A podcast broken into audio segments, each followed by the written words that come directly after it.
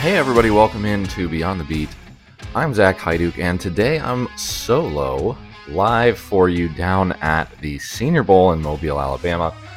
I just wanted to hop on and do a quick summary here of some of the things I've been seeing. So, we're a little casual right now, um, but uh, yeah, I'm just sitting in my Airbnb talking to you guys about some of the things I saw yesterday. And uh, if you want to get a full like summary you can read, I would suggest checking out our Senior Bowl uh, 2024 summary day one. You can find that on our website now as well as on our Patreon. Uh, I am working to make the website version free for you today, so just uh, keep an eye out for that. You know, uh, just kicking things right off here, we're going to make it quick and dirty, but the, wide receivers, I think, if I was going to pick uh, a group that stood out, and maybe we would expect this coming in, uh, but the wide receivers were who I was really impressed by. Uh, there was a couple in particular that stood out, and uh, one that struggled a little bit, uh, although I'm not certain how much of it was his fault. Uh, but Ricky uh, Pearsall out of Florida, man, he looked good today. Everybody seemed to be pretty impressed by him. we got a couple good videos up on the site, I think, of him. you know, he's coming off the line quickly there. Uh, he, the ball that I really liked seeing was a little bit underthrown, uh, but he beats the guy off the line off press, and he has to come, turn around, come back to it, and catch it. Uh, and he does that really, really well through the contact. Uh, that was exciting to see. Had a really good day overall. Uh, Malachi Corley, he's a guy that I'm going to pay a little bit more attention to today specifically. I didn't catch as much of him as I would have liked to, uh, but a lot of people were mentioning his performance there. So good start to his week for sure. Uh, Brenden Rice, son of uh, the uh, Hall of Famer, of course, uh, t- he he had a really physical day. Um, there, it, I don't know if it was just him and and everybody knew that they wanted to get you know a stop on him or what, but uh, he drew multiple uh, flags from the defense for pass interference.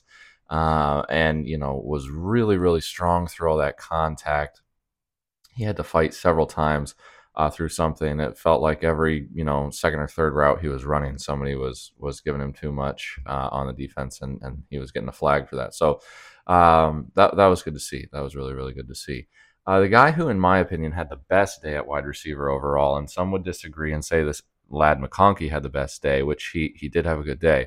But Roman Wilson out of Michigan, in my opinion, had the best day. Um, he just uh, he had one of the only, I think maybe the only long catch that would have, in theory, gone for a touchdown up over the middle there, splitting two safeties. It was a little bit of a broken coverage, I think, but overall, I was just really, really impressed. And uh, he made the oppor- most of the opportunity that he got.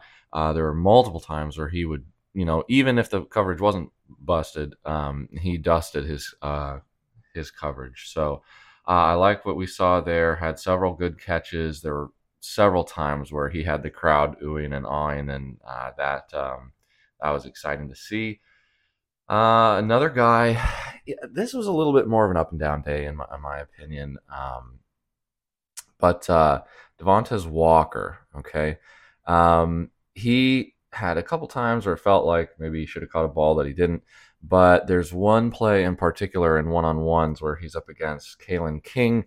Uh, and he roasted him off the press. And in the video, you can see uh, that we took the wide receiver coach is like throwing his hands up in celebration before he's halfway into his route because he knows that uh, he had King beat there. So that was fun to see as well. Um, Ladd McConkey, we'll get to the, the last good one before we get to the, the bad.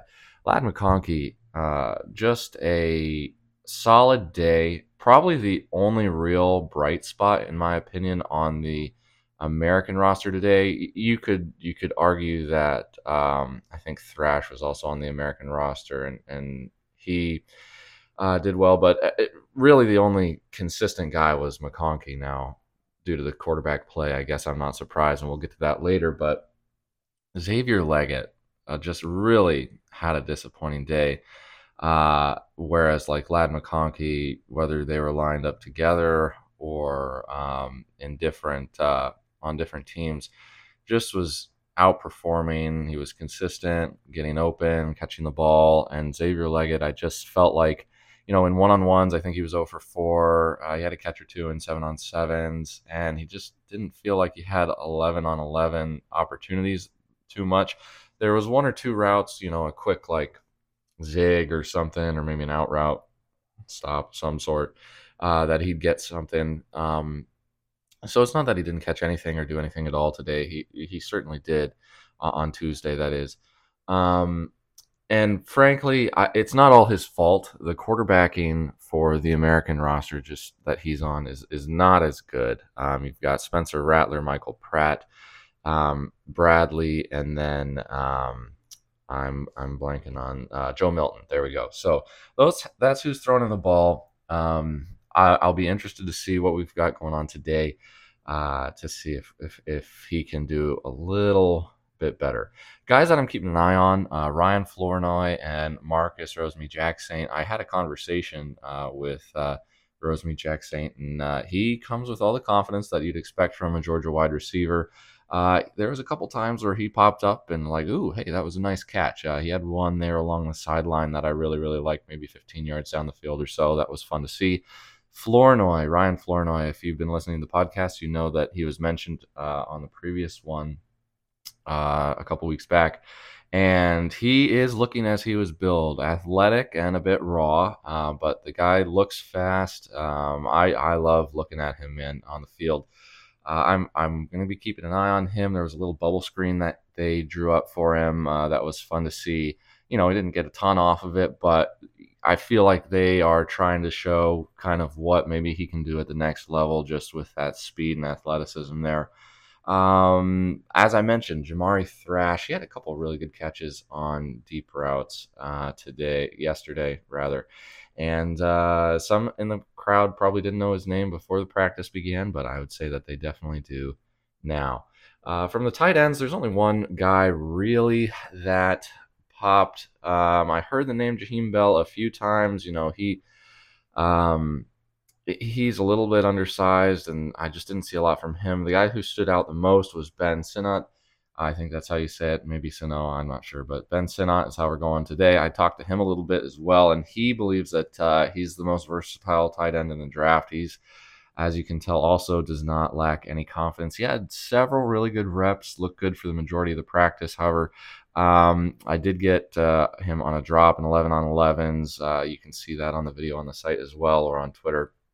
It wasn't the best ball placement uh, by the quarterback. Again, you know, the QBs for the American roster just not as good as the uh, national roster, but he did get both hands on it. It was a little high and a little behind him, but you know, it, it was a drop for sure. Um, so maybe uh, Wednesday will be a good day for him to redeem himself. Running backs, you know, it's not an amazing class, but there were a couple of standouts, in my opinion. Um, I really liked what I saw from Rasheen Ali, Dylan Laube, and um, Daijun Edwards. Now, some people would point out Marshawn Lloyd or Cody Schrader, and Schrader, I think, particularly probably had a, a decent day comparative uh, to the rest of the class that I didn't mention there.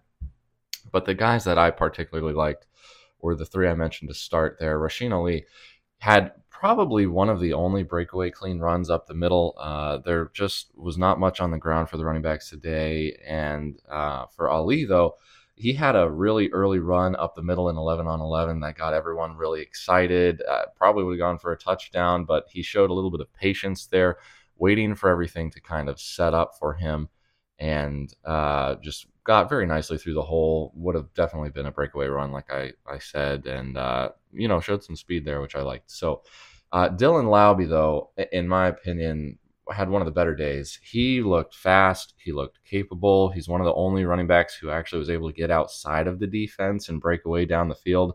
I think he's probably the only guy that I saw that had a legitimate, clean, you know, outside run. Uh, he had several really good plays where he was able to do that, and uh, he did run a couple times up the li- middle, looked pretty strong when he did uh, have some contact there. Um, and yeah, like I said, he probably had the most successful runs today outside of perhaps uh, Edwards, who I'll mention here. Um, you know, he had people looking his way. Uh, I haven't seen him on everyone's top 10 players list from the first day, but I did like what I saw. He was physical for his size um, and had a couple good runs, especially towards the end of the day there. As I mentioned, Marshawn Lloyd, Cody Schrader, uh, you know, they should be noted.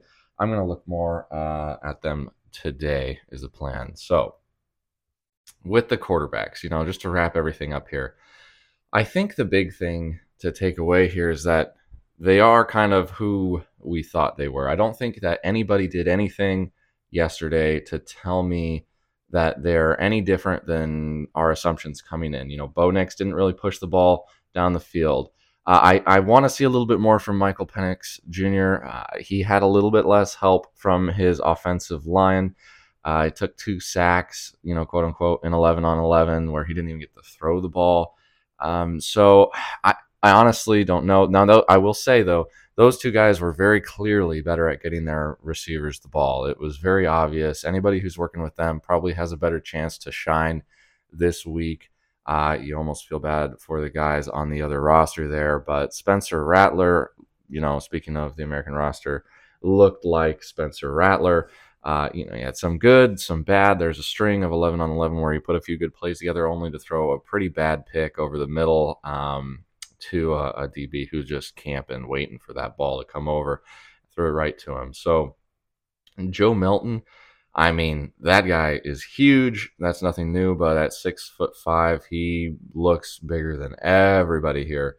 Uh, you know, I'm just not sure we're going to see him have sustained success at the next level. There was some hits, there was some misses.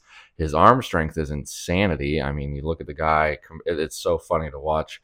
You know, Rattler, Michael Pratt, um, Bradley throw, and then you have Milton, and it's just like a bazooka. It's insane. So, I mean, you know, he's got the physical traits, but I just am not sure uh, we're going to see the consistency there uh, going forward. So, guys, uh, if you're not already, uh, make sure you're following us on Twitter. I'm going to be posting some videos uh, up there all day. I'll also try to get some on TikTok. So, uh, you can follow us there at 32 Beat Writers for both of those. I will be live here up through Saturday. So, uh, yeah, I'm trying to get you one every day. We'll see if I can get you one this evening or if you're going to get another early morning one.